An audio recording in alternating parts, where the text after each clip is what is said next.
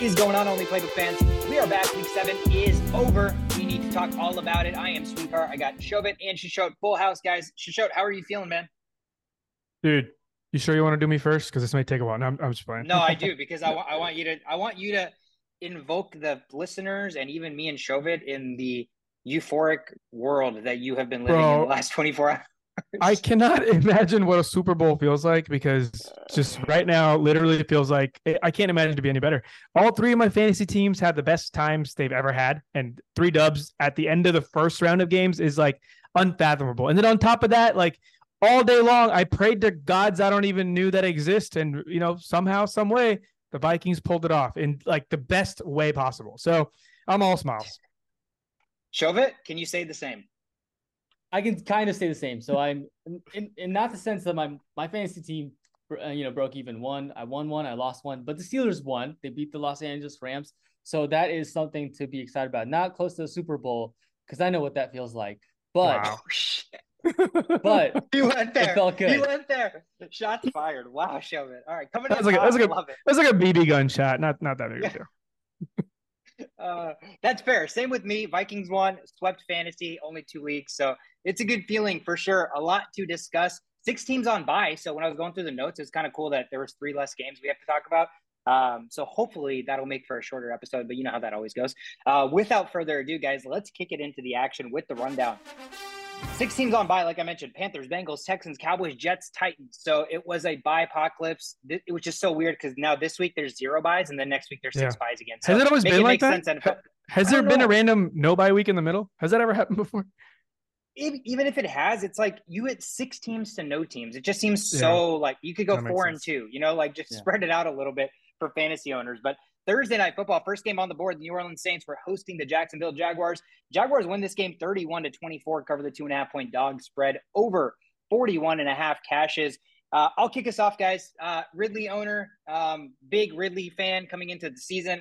Uh, I think that ship for me has personally sailed. Like I, we, we've had the boom weeks, we've had the bust weeks. I think this is what Calvin Ridley is in this offense. Is he's uh, glorified Mike Williams, he's a glorified Gabe Davis, like all those boomer bust guys, bust guys that can have big weeks but also can't have big weeks.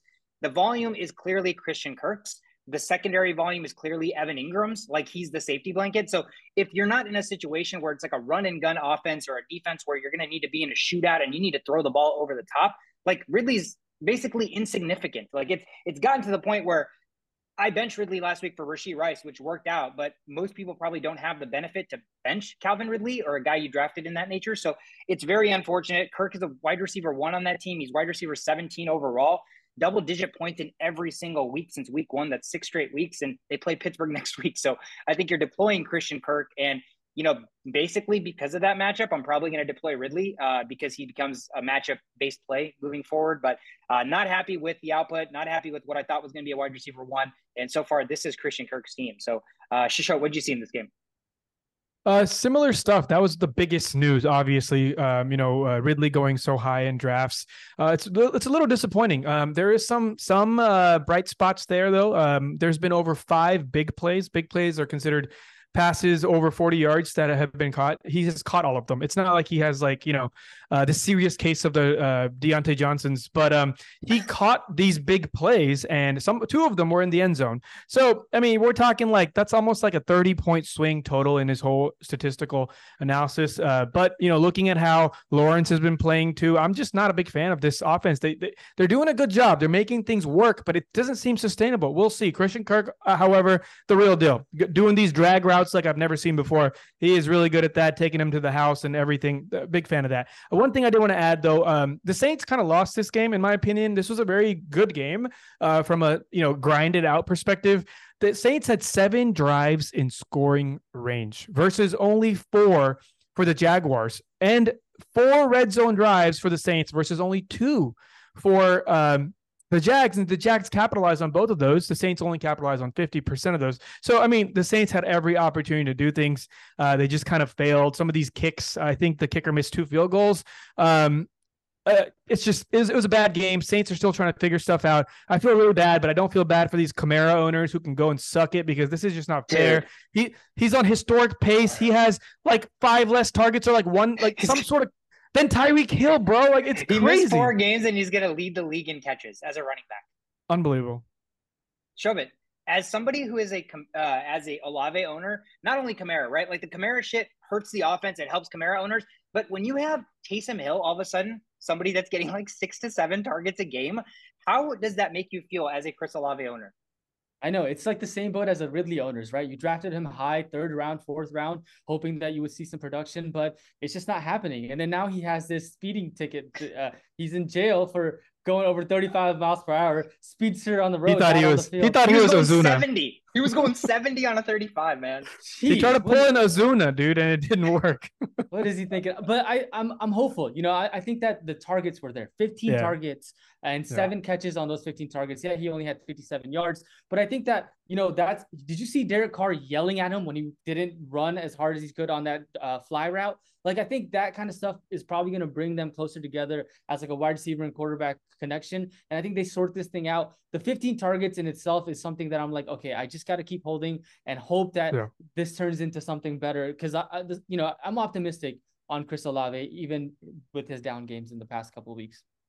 Yeah, like the ceiling doesn't seem like it's as high as we wanted it to be, right? Drafting him in the third down potentially could be a fringe wide receiver one, but that target share, the floor is always there. Which sucks is Olave last year even was like second or third in air yards, but those air yards weren't always realized, right? So it's like you play this game of fantasy football wise, he's the ball is going his way, but not all of them are hitting. And it's ironic that Derek Carr, of all people, has the audacity to yell at Chris Olave for going 100% when this motherfucker will not stop dunking the ball three yards behind the line of scrimmage to Alvin. Yeah. Alvin Kamara's average yards per route run was negative three, guys. He was getting the ball. I'm getting angry just hearing this. I'm. It was, dude. I, I went back because I missed a lot of football and I had to watch a lot of these games. Even Thursday night football, I actually watched, but I went back to rewatch because I didn't have a lot of Kamara or Saints owners, so I needed to see what the hell Derek Carr was thinking. And dude, this is this is like every NFL team's nightmare. Like the quarterback doesn't give enough time to develop anything. It's like Kamara's there. Shit, he's there. I got to throw it to him. Kamara's not there. Taysom Hill is my other safety blanket. So like you're not giving Olave, Shaheed, Thomas time to like run these routes. And then you have the audacity to yell at Olave when 90% of the time you don't even let him finish his route before you've checked it down. No wonder he's not going to run hard. Oh God. Sorry. I could have said really bad things to Derek Carr, but that was super frustrating. Fantasy owners, like you said, if you own Kamara, you're like, keep doing this. I hope Kamara just gets 15 catches Bullshit. a game. But for nope. the offense and for the team, this is disgusting. You're not going to win football games like this. Derek Carr is the big problem here. Uh, let's see if they can actually sustain an offense. But right now, if you're a Kamara owner, you're absolutely rejoicing. First game on Sunday, guys. Uh, this is where the weirdness of Sunday began with me. The Raiders were in Chicago to play the Bears, and Tyson Bagent, Division two quarterback out of Shepherd University, you know, shut down the naysayers basically 30 to 12 they win the game they cover the two and a half point dog spread over 38 and a half cashes uh it. what was your biggest takeaway in this game Dude, three total touchdowns by uh, D'Onta Foreman is unbelievable. Two rushing, one receiving touchdown. Uh, you know, he hit the hat trick. And I think that as a Roschon Johnson owner, I am a little bit concerned. I think that it hurts him. We saw a, even with Foreman doing what he did with the three touchdowns, great fantasy week, he had a 50 50 split carry um, with Darrynton Evans. So I think that you can expect the same. What you have been stashing Roschon Johnson for to be that run RB1 for the Chicago Bears, I just don't think that will be something that you will see. And it, it's tough. It's like, do I start him? Do I not? It, it's going to be a tough uh, decision for me moving forward with Roschon Johnson. Yeah, I agree. Um, it just sucks, man. This, and any running back would flourish on this team, whether it's Johnson getting all the carries, Foreman getting all the carries, you know, Herbert getting all the carries, who just gets just ignored every day, even though he produces like ridiculous amounts of production every time he touches the ball. Um, yeah, it's just going to be impossible. This is going to be one of those desperation flex, flex plays. You cannot rely on any of these running backs to be RB2 moving forward when you're splitting the ball. Um, but let's not focus on the running backs here. Let's talk about why they won this game. And that's TB17. I literally just gave him that nickname. I don't even know if that's running around, but he had only one pass 15 yards or past the field, right? It was all within 15 yards, super efficient, moved the ball. He knew they're playing the Raiders. They can't do shit. Let's just get down the field and get points. And that's what they did. They just moved down the field and slowly gathered points. You know, a West Coast offense uh, coach would love that shit. Um, But you know, he did his job, minimal role. He didn't wasn't asked to do crazy things, and he did it right. Super efficient. He was like 13 for 17 at one point. It was just it was beautiful. Um, great job. Uh, and he had his whole family there. All 60 members of his family were there. So it, nothing but happy news for him. And I'm excited to see what he does next week. Maybe they open up the play uh, book a little bit. Maybe he throws downfield. Maybe we see Fields on the trade market soon. Who knows? Bro, I mean, you know, we we've spent our time. At least I personally have like dissing Justin Fields, so I don't want to spend too much time. But it's not. It's got to be a really bad sign when a Division two quarterback just gets plopped in in a situation where you know there's not like nothing is going right for that team. Essentially, Justin Fields win wins with his athleticism. So this guy comes in that doesn't have any of that. He has some of it, but not to the level of Fields. And yet he's able to dink and dunk his way to 30 points, efficient, getting the ball out quick, going through his progressions. I mean, like you said, when you told me that he played pretty well and he was very accurate, I went back and watched it. And man, it was a flick of the wrist. Like it, he made the throws look so effortless. He never looked under duress. Like he was so poised, and it's not what you expect from a rando Division two quarterback making his first. Like he never even played a big football, like a college football program, and he's getting thrusted into the NFL. Um, so I was very, very impressed. For me, on the other side of the ball, the Raiders, abysmal. How does Davante Adams have four catches in the first drive and finish the game with seven for 57? I will never understand that. Um, he dropped a touchdown though, so as much as I want to make an excuse for Davante, like you just can't do that. That's one of the easiest drops I've ever, ever, ever, ever seen. And somebody like Davante, you would never expect that. So it is unfortunate when you talk that talk, you got to back it up, man. So uh, a little bit unfortunate there, but uh, they play on Monday Night Football. Jimmy G should be back next week. Extra days rest. I am still trying to buy Davante Adams. I own him in our league. In my other league, I am doing everything I can to try to trade for this guy. I even offered Jakobi Meyers for him, which is a weird trade. But if you look at the production, Meyers has actually been way more consistent. So I think that could be an appealing trade for other people that maybe don't allure to the name Davante Adams that I seem to. Uh, so for me, I'm still riding on Davante Adams. Either he's going to turn it around or they're going to have to trade him in a week before the trade deadline because he probably wants to go to a contender. His quotes saying that he wants to be part of the offense, all that stuff. He's clearly involved. He wants to do well. Uh, he wants the, the, football basically. And so if they're not going to feed it to him, um, I think he either gets traded or his uh, season turns around because he's one of the best players in football. So there's no reason not to throw him the football. So if you have Davante Adams on the trade market in your league, I would still go out and buy him the Indianapolis Colts and the Cleveland Browns. I don't think anybody expected this shootout. Gardner Minshew put up 38 points against the Browns defense and still didn't win. 39 38. Browns win this game. Uh, three and a half points covered by Indianapolis at home, over 40 cashes.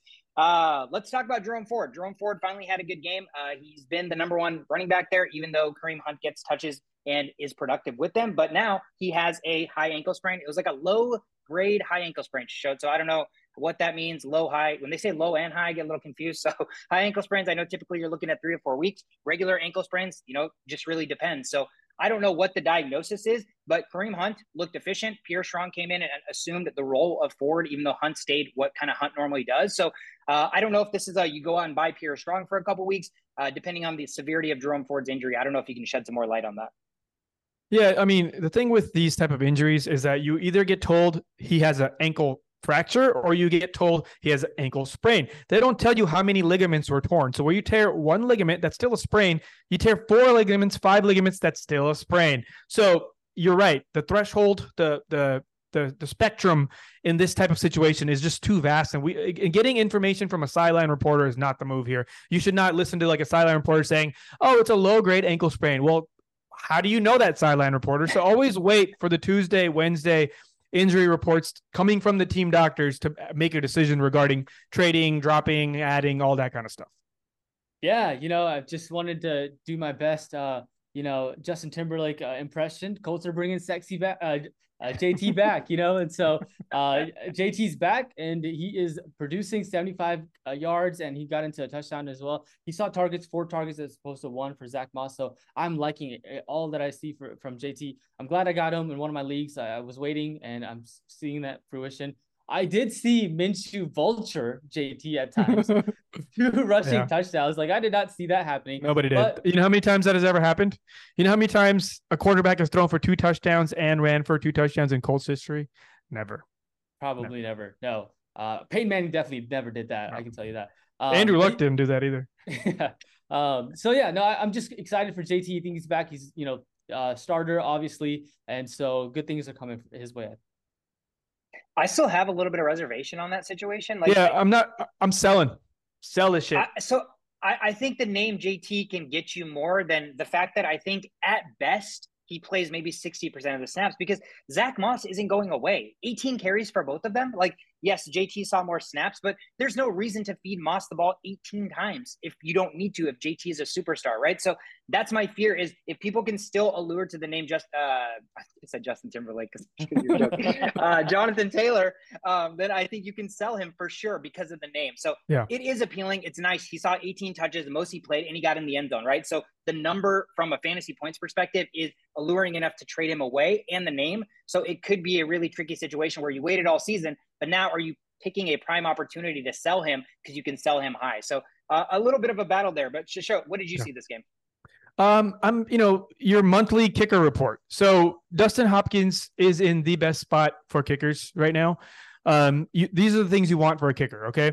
You don't want an elite coach. You don't need a new and up and coming young coach because they're going to go for it too much. They're going to use the percentages to never kick if given the chance. You need one with like a Zimmer mindset who just grind and pound. Okay. Check the fourth down conversion uh, rates on these teams and how many uh, opportunities they've had. The lesser, the better. Okay. You need terrible QB play. We're getting that from Watson. We're getting we're getting average play from PJ Walker because they'll never get the ball in the end zone. They will get close enough with elite running, which is the last thing you need is elite level running, which this offense has. They're built to run the ball. You're going to move the ball. You're never going to score throwing touchdowns. You're to, and then last thing, you have elite defense, right? You create opportunity, more opportunities for the offense with the elite defense. Those are all the things the Browns have. This just means hella production. The only thing going against him is the winter and outdoors in Cleveland. Outside of that metric, everything is like Hopkins here, everybody else multiple tiers lower. So if there's a chance he's out there floating around, I'd scoop it up.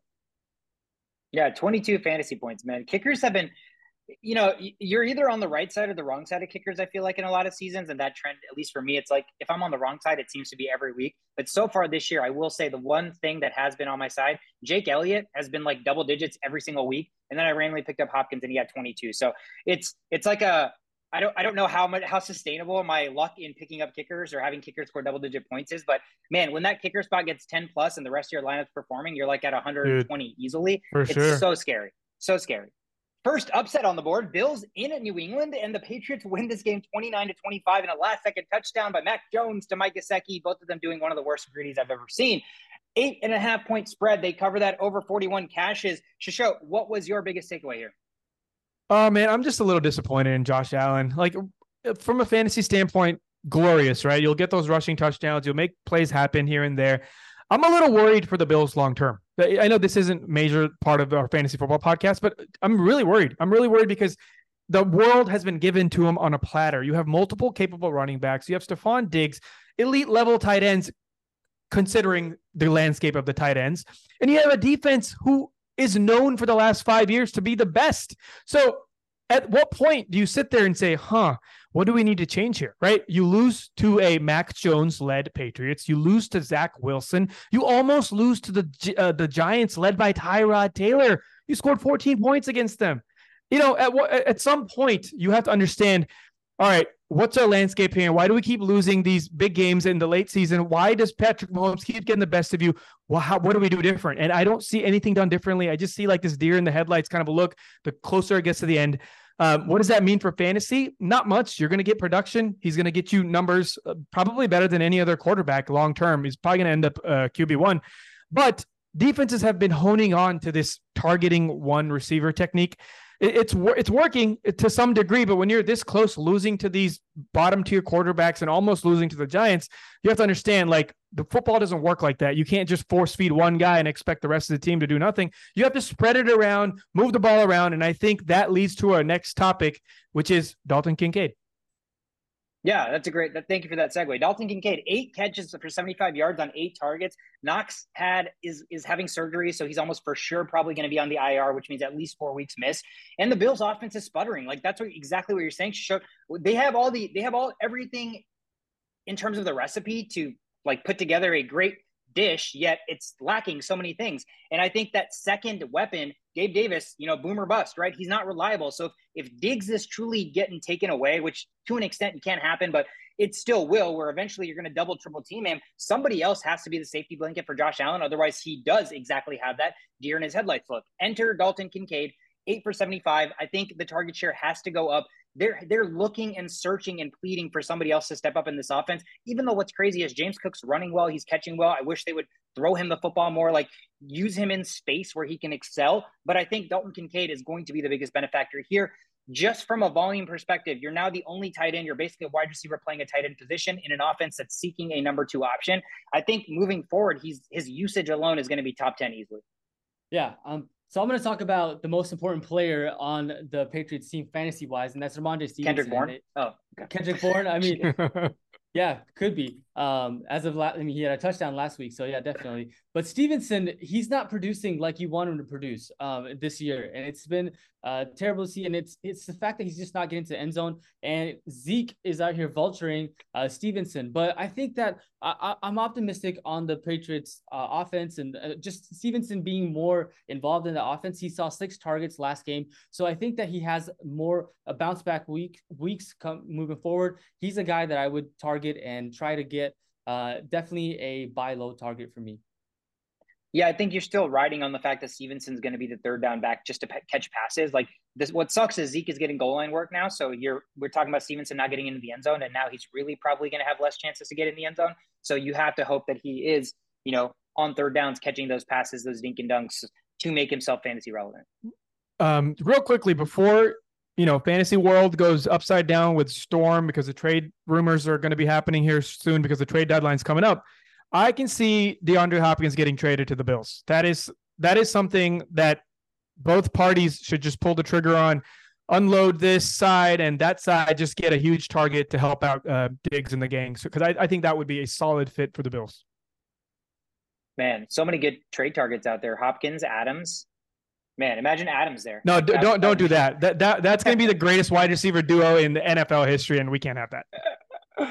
oh man. Speaking of a team that basically doesn't have wide receivers, the Giants were facing the Commanders this week at home. They won the game 14 to 7, covered the three point dog spread under 37 cashes. Darren Waller is back, and it's exciting to see for me. Uh, drafting Darren Waller was super excited. You know, uh, really, really bad the first four or five weeks, but finally, three straight weeks of seven plus targets, 12 points in two of his last three weeks. He's tight end five on the season already after that. So, again, desolation of tight ends. Uh, but what sucks about all this is Like, do you keep Tyrod Taylor because he's playing well? Like, my reservations are Daniel Jones comes back, and what does that mean for production for Darren Waller? Um, I don't know, but how crazy is it that this offense seems to be clicking a lot better with Tyrod Taylor at the helm than you know forty million dollar man Daniel Jones? Chubby, what'd you see here? Yeah, no, I, I, was looking at the Commanders' backfield, and it's gross. Um, Brian Brian Robinson has been the hot hand for the first, uh, you know, couple four weeks or so. Uh, but now, you know, rookie Chris Rodriguez is getting some uh, running back share where there's Antonio Gibson already in the mix. He had uh, seven carries to uh, Brian Robinson's eight carries. So, you know, it's just I know there's some people out there that have Brian Robinson as their RB one or RB two on their team, um, and it's just not looking good. Sky's not looking good for for our um, Brian Robinson owners. Yeah, it's not looking good for anybody on that team, to be honest with you. Um, McLaurin had fair amount of targets, right? He had nine targets. Dotson had eight targets. Samuel had eight targets. I'm staying away from this whole team. They have no identity. They don't know what the fuck they're doing. They have one of the worst offensive lines in football. And I started Sam Howell this week, so I'm extra, extra upset, although it didn't really matter much. But um, Sam Howell, man, I play in a league where you every sack is a minus one point, and every oh, game he gets like minus five points from somewhere, and it's just it's so frustrating. This this offense is just atrocious. I think Sam Howell uh, in when you know just in retrospect he's actually doing a pretty good job compared to what this offensive line is actually creating for them some of the times he breaks some uh, tackles and kind of like as a big dude kind of forces some plays to happen. But outside of that, like a scrawny quarterback that playing for this team, they would be dead by now. He's on pace to have the most sacks in NFL history. That, that's saying something because we play in a very soft era of football where like the back then the mean Joe Greene and all those guys could just murder people and they wouldn't matter. Well, we are on pace to break all of those records. So Sam Howell, buckle up, buddy. It's going to be a long season. Yeah, let's see if he can even stay healthy for the whole season with how much he's getting hit. It's mm-hmm. actually insane. the Tampa Bay Buccaneers and the Falcons next game on the board, guys. Buccaneers, Falcons, a low scoring game. Atlanta on the road cover the three point dog spread and win this game 16 to 13, despite just basically sitting out their star player, which we'll talk more about. Under 37 and a half cashes. Um, shove it. What is it that you want to talk about this game? Yeah. So before the game started, I asked you guys, you guys think the Falcons are going to win or the Bucs are going to win?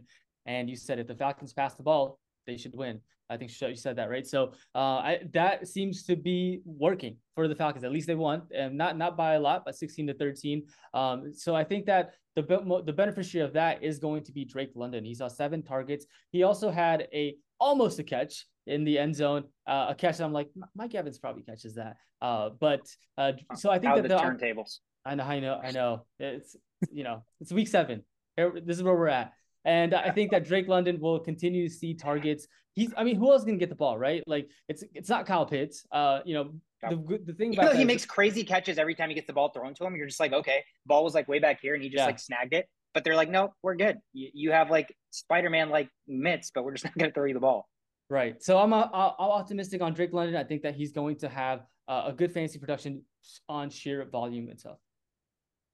Yeah, I agree with you. Uh, talking about volume on the other side, pass catchers, right? Pass catchers. You talk about Mike Evans. Godwin is obviously second fiddle to Mike Evans this year, but I don't know what to make of uh, Chris Godwin here, and I, I kind of want you guys to chime in here. Zero touchdowns on the season. He's wide receiver 42 overall. Last three weeks, though, he's got over 9.6 points per game and half point per PPR. Is that a trend or for, for, of good things to come? The Bucs can't run the football very well. I know, sure, you're going to talk a little bit about how their uh, schedule softens up for the run game, uh, but is that schedule softening up you know, spelling good things also for Godwin? Are you buying Chris Godwin or with this offense? Is is it? I mean, is it a guy that ultimately the numbers and stats and targets are always there, but if you're not getting into the end zone, five for 75 or five for 84 or six for 72 is like basically the ceiling for this man. So, what do you make of Chris Godwin as we stand here right now, Show?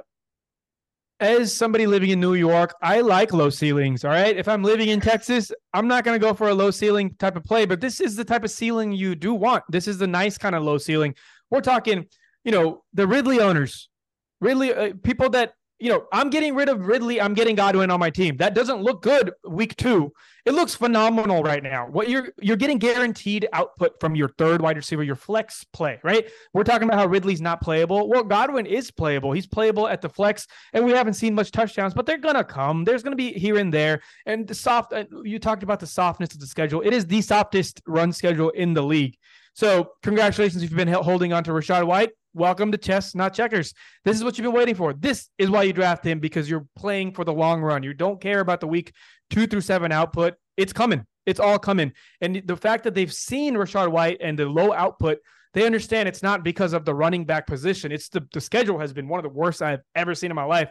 And they're not going away from him, right? Like we people talk about, oh, well, this guy's kind of coming in to take some carries. Well, that guy comes, that guy leaves. Nothing to worry about there. Barring a Rachaad White injury, he's too good of a pass blocker. He's too good of a uh, run after the catch kind of a guy. They're going to use him a lot. They're going to use uh, middle of the field a lot because it's Mayfield. Mayfield loves the middle of the field. Historically, one of the most middle of the field players in of all time. So we're talking a lot of Chris Godwin, a lot of Rachaad White. I think I, am getting I'm getting Chris Godwin on my team. This is one of those easy, soft wide receiver three slash flex decisions where you can unload a really struggling player and you can just get a, a reputable low ceiling New York ceiling kind of guy. Yeah, I, I, think that makes a lot of sense. And uh, the Rachaad White situation actually brings about a scenario that I'm currently in that I want to run by you guys, right? So here are my running backs in my other league. I have Saquon Barkley, I have Tony Pollard, and I have David Montgomery. Montgomery is injured. Obviously, when he comes back, I have a hard time believing that I can start Rachaad White over any of those three guys, right? But Rachaad White's not he's not as sexy of a trade appeal. So I could hold on to Rachaad White and utilize that soft schedule and deploy one of my sexier names because they're going to garner more back. If I want to make a play at a potential wide receiver one, who of those guys are you looking at trading away? I think Montgomery is your only answer there, dude, because like the trade, the, the injuries have kind of caught up now. It's two years with like five injuries, four injuries. That's a lot of injuries, and the usage is going to be there. So you're going to get you're going to do great for the first couple of weeks he comes back, but all signs point towards him being kind of a fragile player now, and I'm a little concerned. If I'm trying to play the long game and I want to win a championship, I'm not sure if I want to, you know, if there's a if there's a, a wide receiver one I can get in return for Montgomery, you know, like a lower end, maybe like an Amon-Ra St. Brown, if possible, you know, it, it, with some packaging around there. I'm doing it. I'm doing it. I'm a little concerned. I'm not going to lie. If I'm playing the lo- long run game and I'm getting this much volume from Montgomery, it's going to look really nice right now, but it's a, it's a little concerning. Shovit, do you have any thoughts, sir? yeah. So name the players again. Uh, who are you trading away? Yeah, so I have Barkley, Pollard, and Montgomery with Rachaad White. So I can't deploy Rachaad White away because nobody wants him because no. of the low appeal. So I need to send away an appealing player uh, to get a wide receiver back. Who are you trading I, away out of those guys?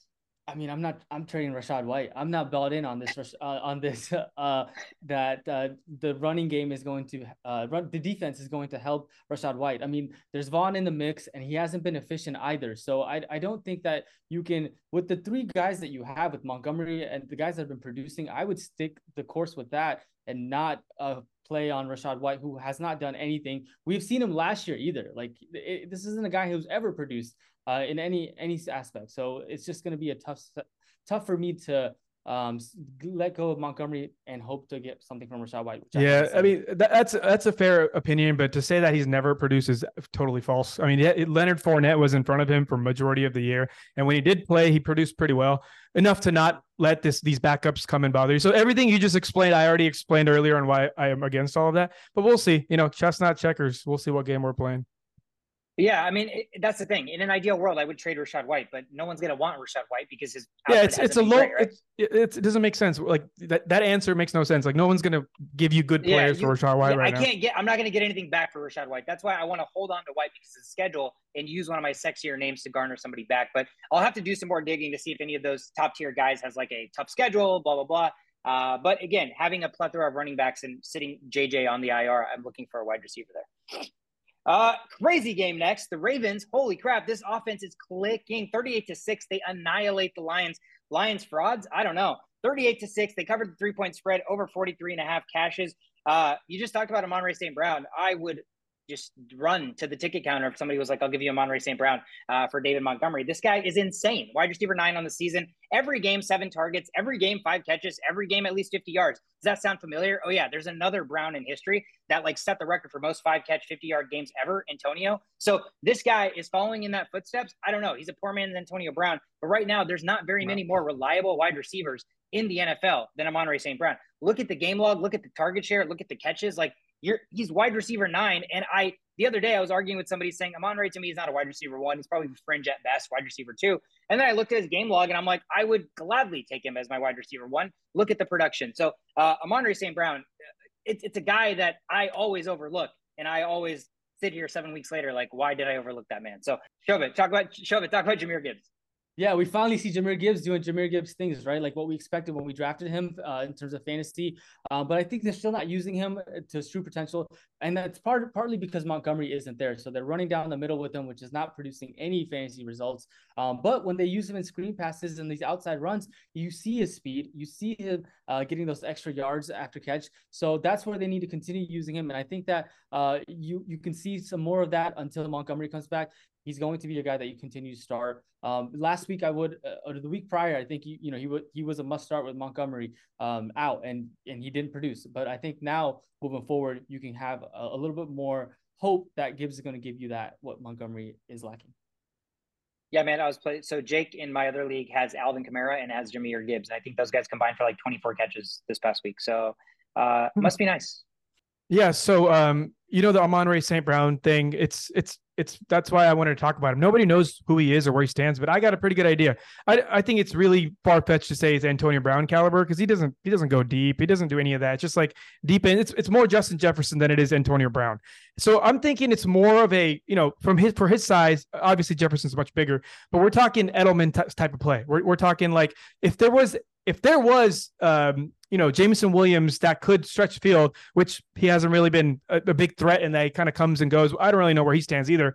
But if they did have like a Randy Moss to the Edelman or like a, like a Davante Adams or a bigger presence, I think that would make this team next level, right? Because now we're we're seeing like some injuries here and there from Amon-Ra because the volume catches up, dude. This is like Father Time is forever going to be undefeated. We're, we're seeing a tinier receiver. If this was AJ Brown, it's a different conversation. We're seeing a tinier receiver getting 19 targets. Like, in what world do you think that's going to last all season? It's it's great for owners. That's great, but just think about it logically. It's a tiny guy running up the middle almost every time, or like quick outs and he's getting hit and he's suffering from those injuries. So I'm seeing more of an Edelman style play. I just kind of clicked one day. I was like, wait a second, like this guy is really good at what he does, but what is who does he remind me of? It's very, very let me get open in space. Let me let me create more space for the quarterback by throwing the ball like 10 yards in front on a soft lob and just going over there and getting it. It's these open field receivers he reminds me so much of. Yeah, no, I, th- I think that's fair. I, and I wasn't saying he's Antonio Brown level talent. I just meant yeah, yeah, I know. I remember Brown. Brown had the record, I think, for most games. He did. He did. Um, speaking of Antonio Brown, Shovit, the Steelers played the next game against the Rams on the road, and Mike Tomlin says, "I don't care who my quarterback is. I will win another game." Twenty-four to seventeen, covered the three and a half point dog spread under forty-four cashes.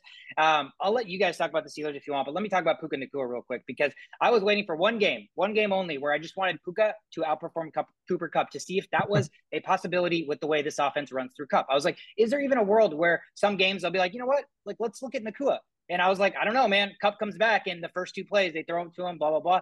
Uh, I was having my reservations, but some uncharacteristic two drops in a row for Cooper Kupp early in this game. And what did they say? They said, you know what? Kupp, it's just not your day, man. You know, we're just going to give the ball to Puka Nacua. Eight for 154 and 12 targets, all led the team.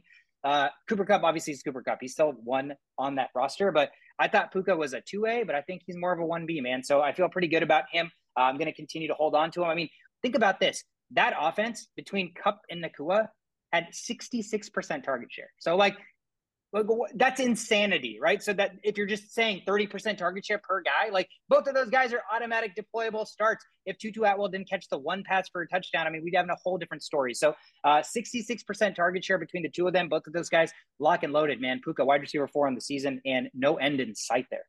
Yeah, Puka Nacua was a problem the whole game, man. It, it, was it was terrible with the the fact that we couldn't stop him, and uh, only until Joey Porter was on him that he was able to not convert that third down. That was a huge play. But uh, you know, fancy wise, man, Najee is he back? George Pickens is he back?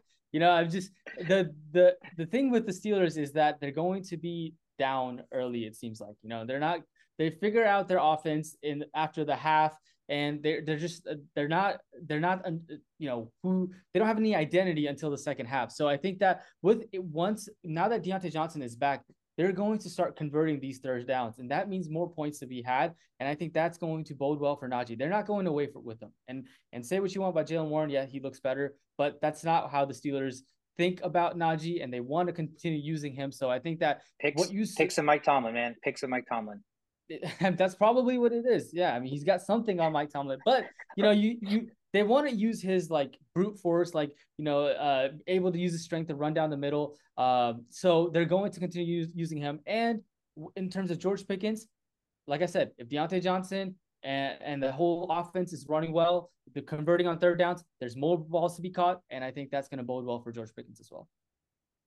That's crazy. You could say that exact same thing about the Tampa Bay Buccaneers. Uh, unfortunately, where we're seeing Najee Harris being back, he actually scored 0.1 less points than Rachaad White. Funny how our personal narratives work that way. Um, but, anyways, um, I really wanted to just highlight the return um, of one of the greatest fantasy receivers of the last, you know, six, seven years um, I think that changed a lot of things. It just created the safety net that Pickett just did not have. Like who who was a safety net there? There was none, and there was a lot of Warren having to be used. I suspect that's going to lower down a little bit um, because I mean he's a target hog, right? We're talking only six targets this game, uh, just coming back. That's about thirteen point two yards per target. Ended up with seventy six. Um, we're going to see similar Diontae Johnson things. Uh, maybe not many touchdowns, but we'll see. You know, up to ten targets a game. That's a huge deal. It's a that's a, that's a total team changer as far as the output of every, everybody else. Um, so I expect good things from Diontae Johnson. If you're able, eh, still able to get him, I mean, like that should be your number one priority. I don't know if anybody's still if he's around, but if he's out there, that's a must. That's a must get.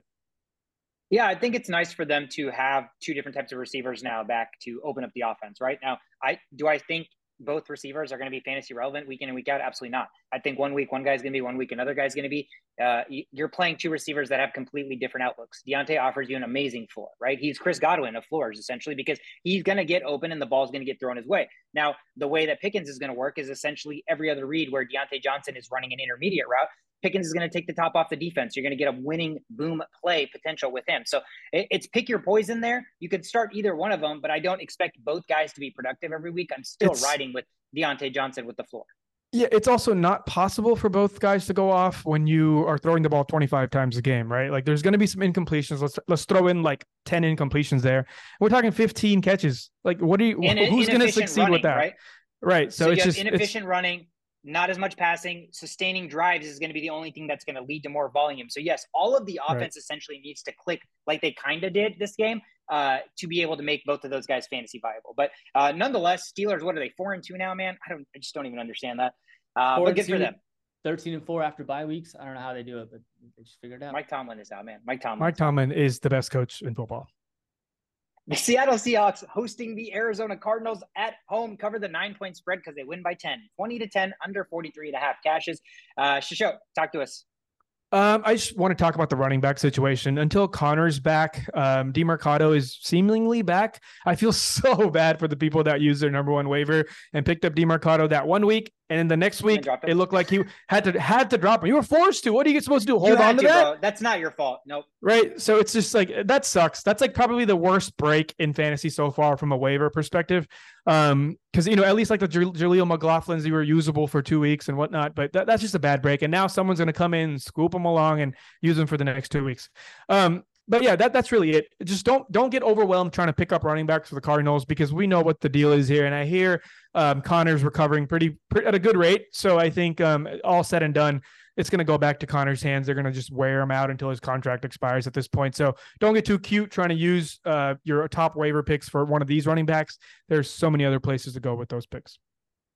Yeah, another injury on their offense. Zach Ertz is now headed to the IR, right? Target machine. Uh, but it could be a good thing for this offense, man. They needed an excuse to get McBride on the field. Why did you draft him so high if you're just going to continue to play him behind a 40 year old tight end, right? So Trey McBride uh, on the field now. He should see more targets. This offensive game script has been how it's been all year. They're behind a lot. They throw the football a lot. Targets get sent to Ertz, Hollywood Brown, uh, Michael Wilson on occasion. That just means that those Ertz targets are now going to be Trey McBride. Again, we're, we're latching onto a tight end that could potentially have talent. We know nothing about him outside of the fact that they drafted him high. So, which means we would have thought that they were going to utilize him. And now that there's nobody else in front of him to take away his opportunities, uh, it, it, seems like a pretty deployable player considering the fact that Dobbs and Gang uh, seems to play from behind a lot. So uh, somebody to monitor. McBride, bye weeks, random tight end. You don't have one of the great tight ends and you continue to deploy. Uh, McBride in certain matchups may not be a bad play. Yeah. Keeping it with the uh, injury theme, uh, DK Metcalf was out last week. So Jaxon Smith-Njigba saw his first touchdown, first career touchdown, seven targets, and he's seeing more snaps in back to back weeks. So I think he's definitely a flex worthy start moving forward. So uh, Jaxon Smith-Njigba season incoming. Yeah, it was nice to see. Finally, they used him like they should and actually deploy their star receivers that they drafted in the first round. The Green Bay Packers are a nightmare. They lose to the Broncos on the road, and everybody is wondering what the hell is wrong with Jordan Love. 19 to 17 final. Broncos win this, cover the one point spread under 44 cashes. Shisho, what did you see this game that is fantasy relevant? Dude, honestly, I don't see much things wrong with uh, Jordan Love. I just think he was put up on a way too high of a pedestal to begin with. People are talking about like he's never played a snap besides like scrappy last second bullshit stuff, and we're like considering him to be so good just because he's a Packer. I mean, yeah, albeit history does point in that direction, but that's just that's a flaw in your reasoning. If you thought Love was going to come out and start slinging like Aaron Rodgers, um, he's doing a great job overall. I, I don't see like this like terrible play per se, but it's not where things need to be. He's playing like a first year quarterback. He's been sitting on the bench for multiple years, three, four years now. You would think he's gathered enough in, uh, information to adjust a few things here and there. Um, but things just haven't been going right for the Packers with the lack of receivers. There's no connection, right? Like Aaron Rodgers had the benefit of having who he wants out there. He chose, you know, I need Randall Cobb back. I need this. I need that. They made it happen. They, although they wouldn't give him a first round receiver, uh, they made things certain like things like that happen. Jordan Love does not have the chemistry option. He's just dealing with people that are popping in, popping out, and on a, on a basically a first year quarterback, right? That just doesn't work. That does not work unless you have elite level receiving, which they do not have. And now Christian Watson's out. Like it's just it's a mess. It's a freaking mess. They they seem to be throwing into their tight ends more than any other team in in some of these critical downs because there's nothing going on. So it's a mess. It's a mess. I feel bad for Jordan Love. It may get better. It may not. It's a terrible world out here. It's a it's a dog eat dog world. I'm not sure how long you're going to last up in the NFC North, buddy. Um, but it's it's not as bad as it seems. There are so many more worse quarterbacks. Um, the situation just sucks, and Love is just not that guy. He was never that guy. He was supposed to be that guy, but life doesn't always work out like that.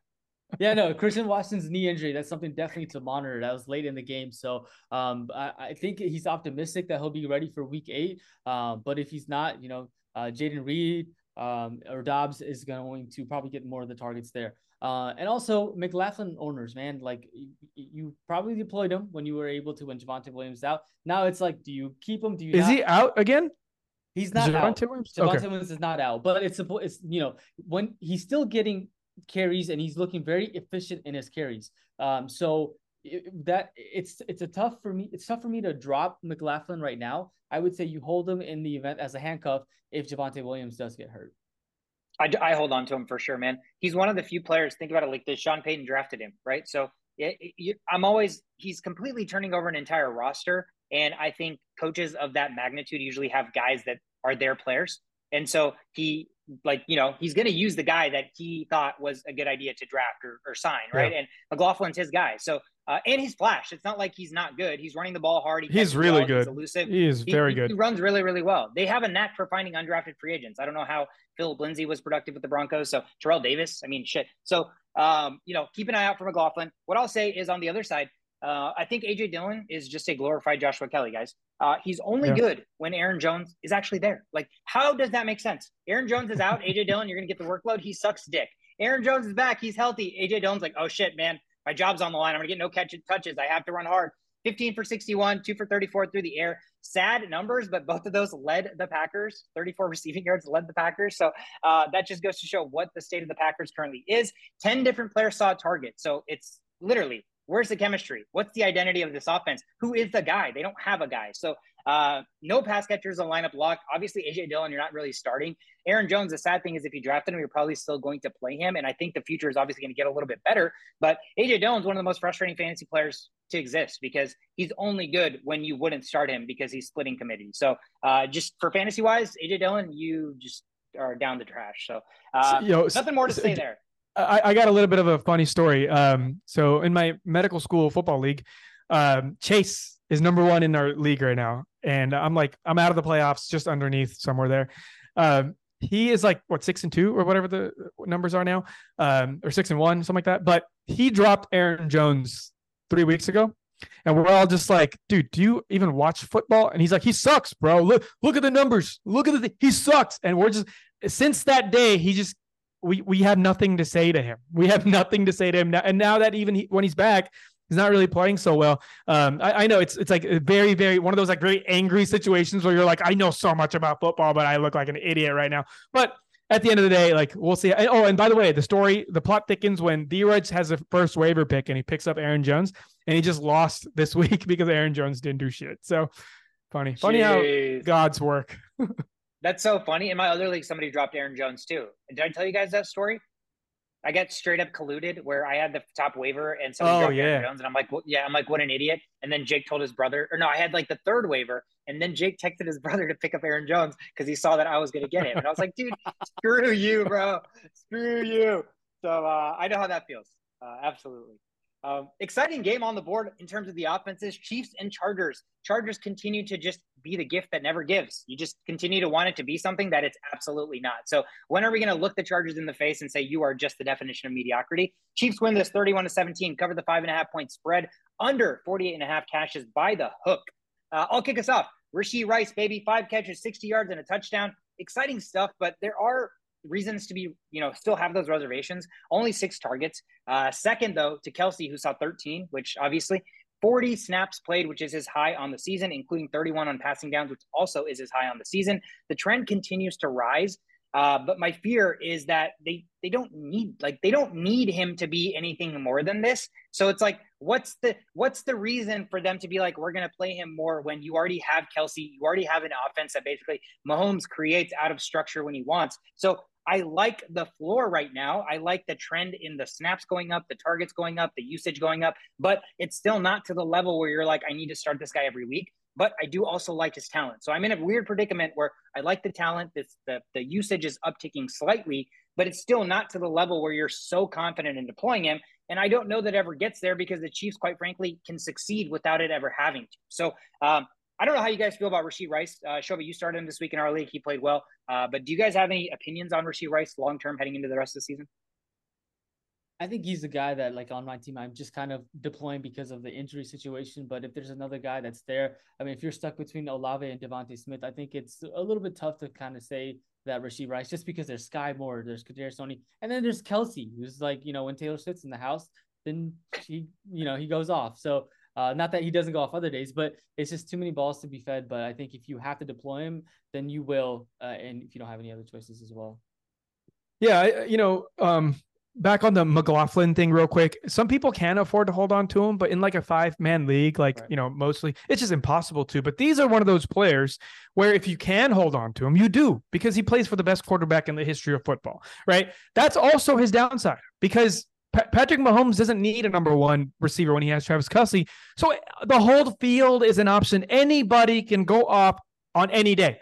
And I'm trying to go to the finest fantasy football championships. I cannot bank on that to go to the fantasy football championships. Like you, you, it's just not something you're you you feel confident about because you know the the the playability is there, the yards after the catch is there. He's a big receiver that can make plays. All that's good, but playing for the Chiefs, it's just like you said, shove it. DeVonta Smith is an option, even though he's not performing that well. I'm still going to start DeVonta Smith because that boom option, that Rice, you know, we get a solid floor from Rice. We will because he's trusted in the goal line situation. He'll get three touchdowns in over a span of eight weeks. But I don't see this like crazy resurgence where he's now the best receiver in football or like even the top, you know, two tiers of football. I think he's a guy that'll make things happen during a fill in spot for now. For now. Keep in mind, both his optimism and his demise is the same thing, and that's both Patrick Mahomes. And Patrick Mahomes has never been tied to anything besides Travis Kelce, and I don't expect that to change. So if you need a spark, you are down by this, and you're like, hmm, I got I got Godwin, I need 14 points going into blah blah blah. You don't play Godwin, you play Rashee Rice, right? Like it's it's it's a, it's a matchup type of situation here. I love the guy. He looks really he looks great. I, I, don't know. I don't know about you guys, but I just love everything about him. Big contact guy. Does hasn't dropped the eye passes. test for sure. Like he passes yeah. the eye test for sure.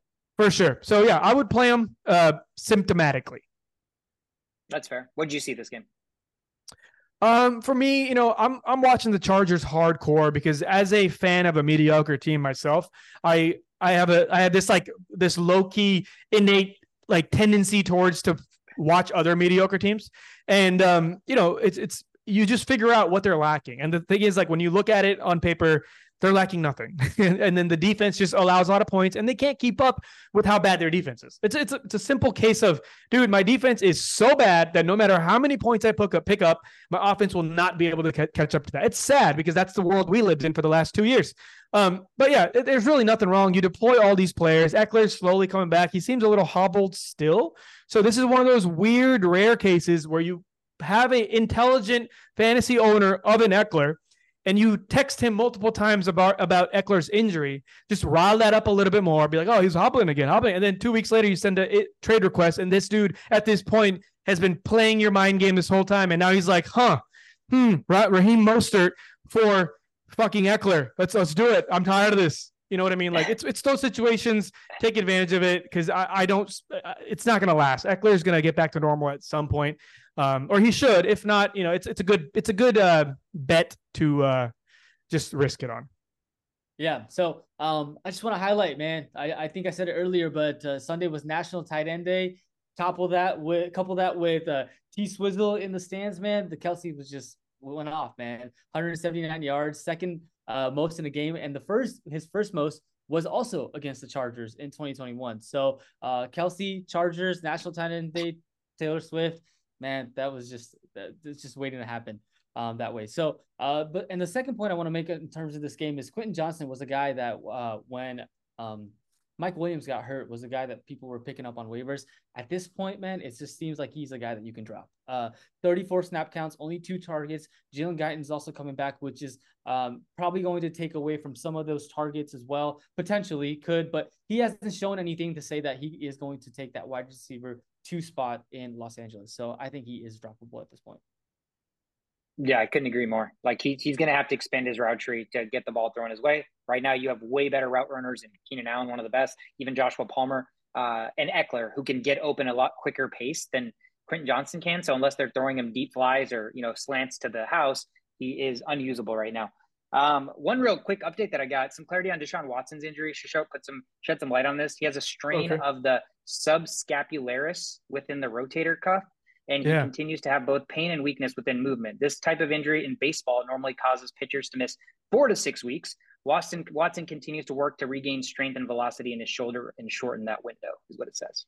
Ooh, this is interesting. I didn't. I don't have my phone because my phone is being used as my camera, uh, so I, I, did not see this. But um, that's interesting because the rotator cuff has four muscles, right? It's four muscles that combine to make one cuff around your shoulder, um, your humeral head. Um, so what's happening is, uh, as if you read my article from last week, I noted that it was a rotator cuff contusion. That is so rare. I have not seen one of those, and all I do is look for injuries. And I have not seen one of those because you either tear your rotator cuff, you strain it, you pull on it. It's the pulling mechanism that hurts you. When people land on the rotator cuff area, you're you're either hurting your deltoid or you're hurting your AC joint. Nobody bruises a rotator cuff. This is very interesting because the subscapularis muscle is the one of the most protected muscles in the upper body. So it's like you have your shoulder blade, and then you have the muscles on top of the shoulder blade. The subscapularis is underneath the shoulder blade. It's so protected. So what must have happened is it was probably like a really crushing injury where like a lineman fell on his back or something, or he felt like got tackled and landed on his back. And the bone, his own bone, probably pushed up against the subscapularis muscle and caused a big bruise, which obviously when you lean back like this, it's just it's too much pain. It's too much pain. Um, that being said, I played against three Deshaun Watsons this week. Bro, when it rains, it pours. I, I, hope I didn't use up all my juju in one week. But these these dudes, I don't know what they're thinking. One of them is a doctor too, so I'm not sure why he deployed De- Deshaun Watson out there in this in this type of situation. But yeah, that, that's that's what's happening to him, and it's not looking good. Okay, yeah, it's good to know because he is still uh, in waivers right now. Obviously, the upside with what everybody thought he could be, uh, he's out there to grab. But if this is going to be a lingering problem in his throwing shoulder, like that, I don't know how you start a quarterback that has a problem with his throwing arm or throwing shoulder. Yeah, it's it's too risky. There's way but there's options out there that will not ruin your week versus putting them out there and hoping for something that we haven't seen yet this year. You know, it's just it's it's foolish. Don't do that. so, Good enough. This is so weird. It was he was medically cleared at one point, and that's so because it, the injury was underneath the bone. They probably did like ultrasounds and they pressed uh, on it and they didn't see it. Wow. Wow. Gosh, man, the medical world fascinating. Crazy. Stuff. Sunday night football, the Philadelphia Eagles and the Miami Dolphins, their second big test of the year, Were they going to answer Philadelphia, sputtering a little bit, played one of their best games of the year, 31 17. They win the game at home, cover the three point spread under 52 cashes. Um, Shobit, kick us off. Would you like this game? Yeah, so it's not about what I liked, but what I saw and what I want to kind of target is D'Andre Swift. Uh, only has nine fantasy points, but his usage was very sexy. I mean, he played 70% of the snaps, I also saw 67% of passing down work. This is a running team, and I think that moving forward, if someone is willing to tell uh, to sell D'Andre Swift, uh, you go and you buy low because better days are coming for Swift. Bro, I don't know how much lower that you can get with a like being on the. I mean, sorry, not how much lower. It's like this is I don't know how much lower this output made him look because he's yeah. still on the best running team. I had to give up a Puka Nacua to get this motherfucker, dude. Yeah. It's hard out here. Getting Swift is going to cost a lot. So you may be right. Nine fantasy points. This is probably your only option to uh, grab him. Dude, um, what's so funny about that? Sorry, I didn't mean to cut you off. What's so funny about that is I have Puka, right? And in my other league, this guy has Swift. And the text I got yesterday, I'd be willing to part with Swift. And then his immediate text after that, Puka question mark. So he also wants the same exact deal in this league. So that seems yeah. to be where the value lies for D'Andre Swift. But that's sure. the league where I have that I have Saquon Pollard. Exactly. Exactly.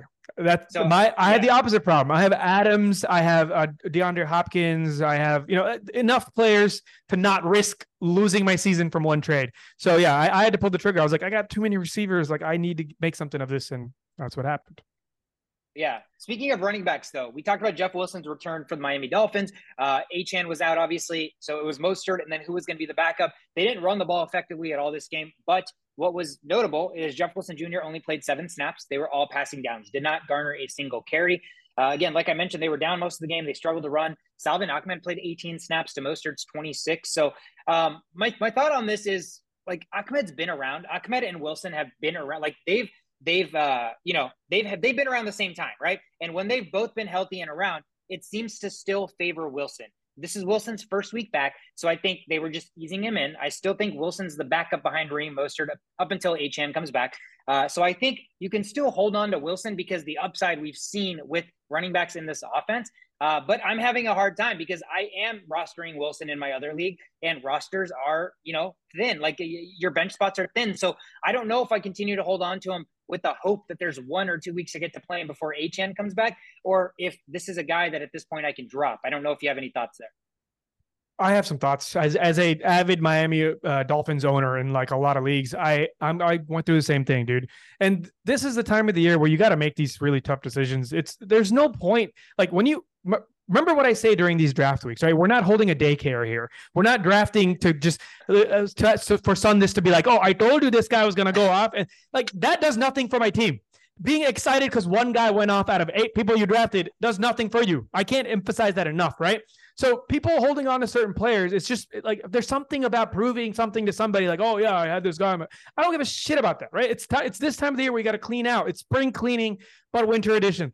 So create your bench. Your bench should be supplementing your bye weeks. That's that's what the bench is for at this moment, unless you have really elite players and their handcuffs.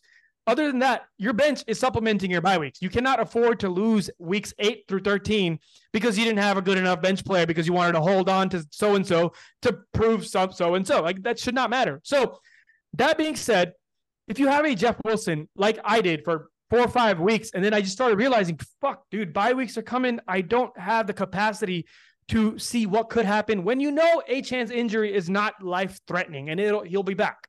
So all that being said, I felt comfortable dropping Wilson. I actually put it Kyler Murray in that IR spot because my quarterbacks are looking pretty thin. I, I was also a Deshaun Watson guy and he's not coming back. And I've been streaming randos for the last six weeks.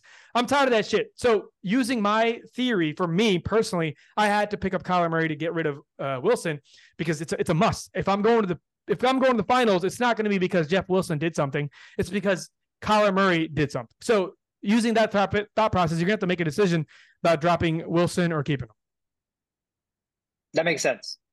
Uh, I I don't really have much to add. I I mean the Dolphins as much as as fun as it was ex- expecting them to be like the greatest offense of all time, we all knew that was not the case. They, they beat up on really bad teams, and then they play fairly competitive with good teams.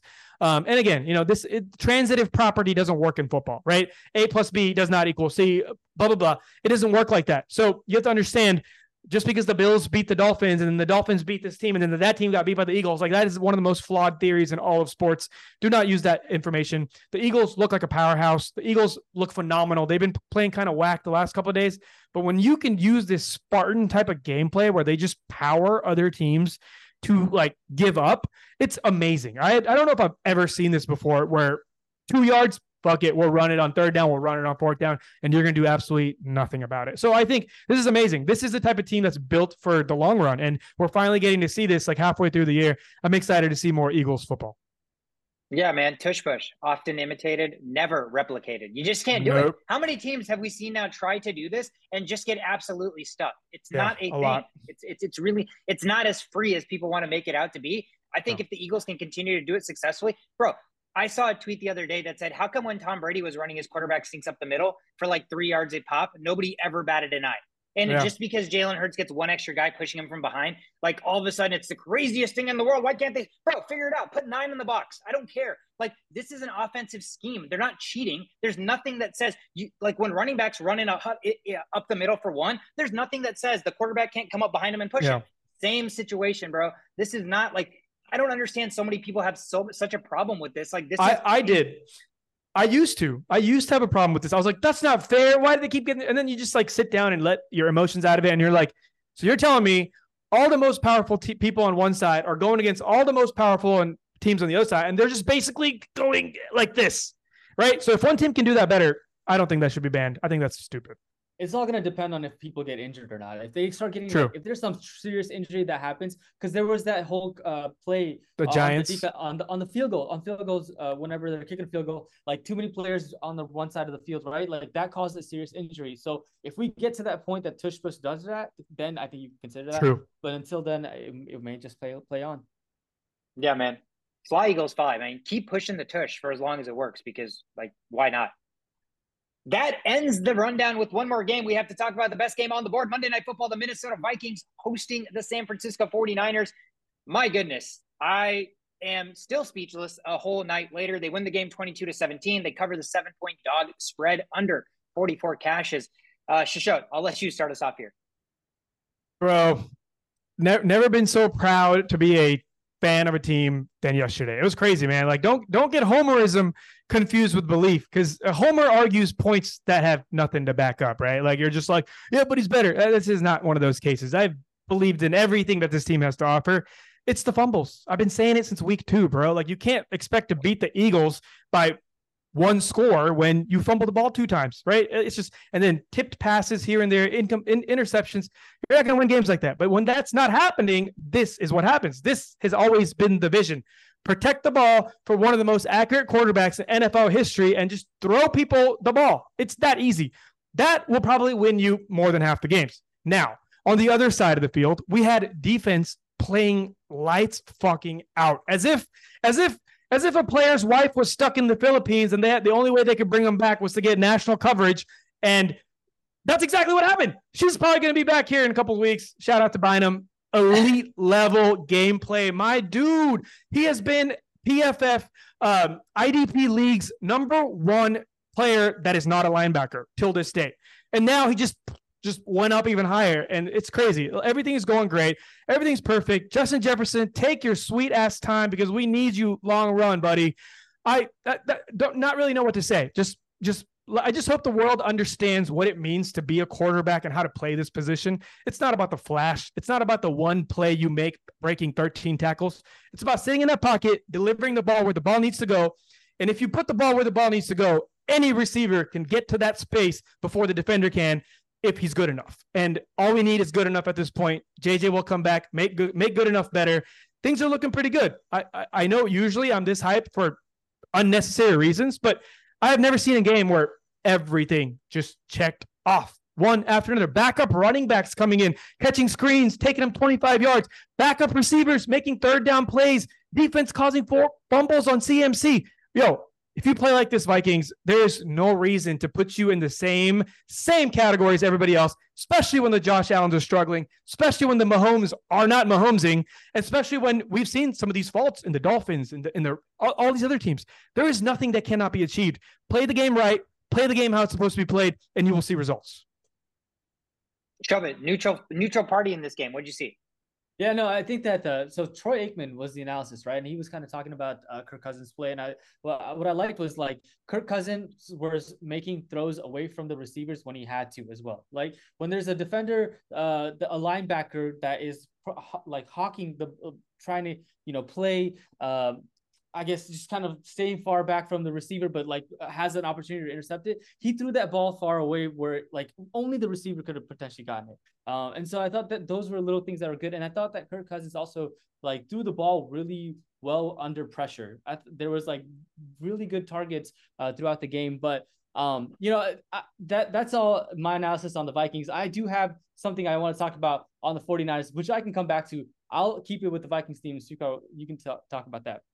Yeah, yeah. I mean, it, it, you know, as a fan, it's like you said, you've already hit the nail on the head. It's everything you want to see in your football team. Like every aspect of the game flourished, and it was like I can't even think of a more complete victory in a bigger spotlight in a regular season game that was actually skill based and not fluky, right? Like the Bills last year was one of the highest of highs, but Allen had to fumble at his own one yard line for yeah. us to have a chance, right? So this was like not, nothing was given to us. We went out there and we literally took it from the 49ers. So, I mean, a proud father is the best way I could put it. Like, it was one of the most like rewarding things to ever witness from your team. Everybody, man. Kirk Cousins, absolute nails. Mattison running hard. Akers comes in, runs hard. Ty Chandler looks flashy. KJ Osborn diving for passes that, you know, when he's not even catching normal passes his way. Jordan Addison, bro, Jordan Addison, Dude. welcome to the big leagues, my man. Wide receiver 12 on the season after this performance, second in the league in touchdowns behind Tyreek Hill, tied with Stefon Diggs. First game of the season with double double digit targets, guys. Can you believe that? This is his first game of the season with double digit targets, and he's wide receiver 12. First game of the season with 100 yards, and he's wide receiver 12. First game of the season with seven catches, and he's wide receiver 12. JJ's out at least another three weeks. And like you said, man, if this is how they can play against one of the best defenses, if not the best defense in football, our schedule is incredibly soft for the next six to seven weeks.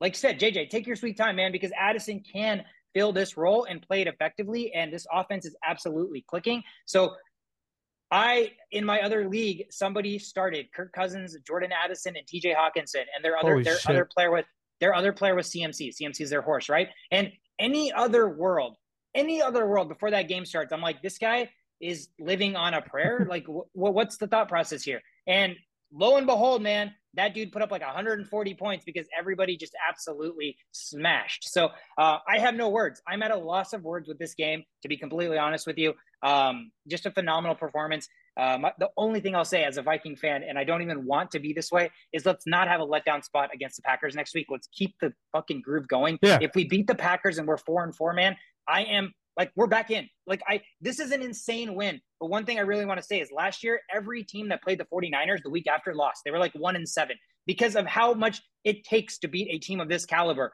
right? KOC was in his bag. Best play calling I've ever seen all year. So I don't want that to stop because you're playing an inferior opponent. Don't play down to your level of competition. You yeah. played this well against the 49ers. You should destroy the Packers right now that are as dysfunctional as they are. So that's what I want to see. Amazing performance, fantasy galore. Shovit. Take us home here. Yeah, uh, kudos to the Vikings. That's a great one for you, uh, for the Vikings. Um, but I want to talk about on the other side of the field, Brock Purdy, who I was pretty high on. I think around like week three, week four, like guy who can start. But I, I'm seeing Brock Purdy make some pretty bad throws at times. And at times he makes really great throws, right? The throws to Jennings where Jennings doesn't even see it and then he just kind of catches it. So I, I think that Brock uh, Purdy was has been put on a pedestal and we really haven't seen sort of defenses been being able to stop Purdy and maybe not enough blitzes. And, and the Vikings did a really good job of blitzing last week. So uh or yesterday. So I think that it's time to start thinking that Brock Purdy isn't that great and he's in a great system. Um, but at the same time, he's not as he can't be in the conversation as an elite player because it's just not as accurate. And though some of those throws overthrown, like wide open throws, you know, an elite quarterback is making that throw, and Brock Purdy just is mid at this point. Yeah, no, I completely agree with you. I, I think I don't I don't know that if somebody was putting Brock Purdy in an elite level echelon, then they're completely wrong. I think what's interesting about Brock Purdy is he's playing so much better than what the expectation of him was, right? Right. Like a, you're, you're the last pick in the draft. Nobody expected you to start a single football game in the NFL. That's not realistic because most seventh round quarterbacks don't do that. So for him to start, you know, what 13 and 0 and all that stuff, like he's in an amazing system. We already know the Shanahan system flourishes. Um, but you're right. The accuracy was what was on display last night. And there were a lot of balls that sailed, a lot of balls that were a little too high for their receivers. Uh, and you had these zone windows where you had like the linebacker and then you had the safety. So you had to drop it right there. And Purdy struggled a little bit with that, right? So that's why those balls were sailing. So I think the accuracy was the biggest thing that I saw that was at fault. Uh, but I still think because of the system, you could do worse in yeah. a fantasy starter than two touchdown passes from Brock Purdy every week, right? So Deebo was out. Trent Williams is out. Like, let's not get it twisted. The best left tackle, maybe of all time, was out as well. But also, real quick, shout out to the bookends on the Minnesota Vikings, maybe the best tackle duo in the NFL right now. Where was Joey Bosa last? Or I'm sorry, where was Nick? Oh, he was probably at home. Where was Nick Bosa last night, guys? Did anybody see a single play where Nick Bosa made an impact? No, I've dude. never seen Nick no. Bosa as quiet as he was last night, bro. They had him on the right against Darrisaw. They said, you know what, Darrisaw's too good. Let's put him on the left against O'Neill. Well, what happened? Absolutely nothing because O'Neill is just as good. So the foundation for this team is as excited as I could possibly be in a long time because they actually put it together and the performance uh, was, you know, the performance mirrored what the foundation looks like. So I think that's what was most uh, appealing. But I think for Brock Purdy owners, I still think, you know, you're a Watson guy, even a Lawrence underperforming guy. Like you could do worse than two touchdown passes from Brock Purdy week in and week out. Anything else to add in this crazy week seven slate of games, guys? Did we Get a new anything? kicker. Get a new kicker, Minnesota Vikings, right now. Greg Joseph ain't it, fam. That's and uh, oh, we didn't we didn't talk about it, but the whole Bijan Robinson situation. Like I, I, I don't have Bijan Robinson, so I didn't care. I played against Bijan in both leagues, so yeah, some good juju for me too. But what the hell was that? And, and he has he has headaches. He has headaches. It's Percy Harvin 2.0. Buckle up. Oh, Buckle no. up. Oh, yeah. No. Yeah. I, I've already sent four trades. I should have sent this many weeks ago. I don't know why I didn't. I'm, I'm terrified. Nothing looks good anymore. Just need big plays. I just have to hang. Just hold on for big plays. That's it. I, yeah, like if that's what it is, it sucks because it just made no sense that he wasn't feeling well, so they held him out. But then he played on the final drive like a snap. Like uh, yeah. That makes no sense. That makes absolutely no sense. So I don't know what that was about. The league's investigating all that because there's like a certain level of reporting you have to do before yeah. the game on Sunday if your guys, you know, hurt or sick or whatever. So uh, something to monitor. But and man, if you're a Bijan Robinson owner and you got that, that's just that's awful. apparently so I, apparently he said he's not feeling well, like just like oh like it's not going well. And then later, closer to the game, he started getting actual headaches and it's that's a migraine. It's a classic migraine. You get mental fog for the beginning, like 30 minutes, and then it leads into headaches. That's so debilitating. And with the sound of the crowd, it makes all that worse. And you're getting hit in the head. So that's that's what happened. And the NFL is going to investigate this, and they're going to lose because it's a migraine. This is how it's done. This is how the players, you know, show what they have. It's with the migraine. It's not like an elbow injury. Like, why didn't you? Why did you hide that from me?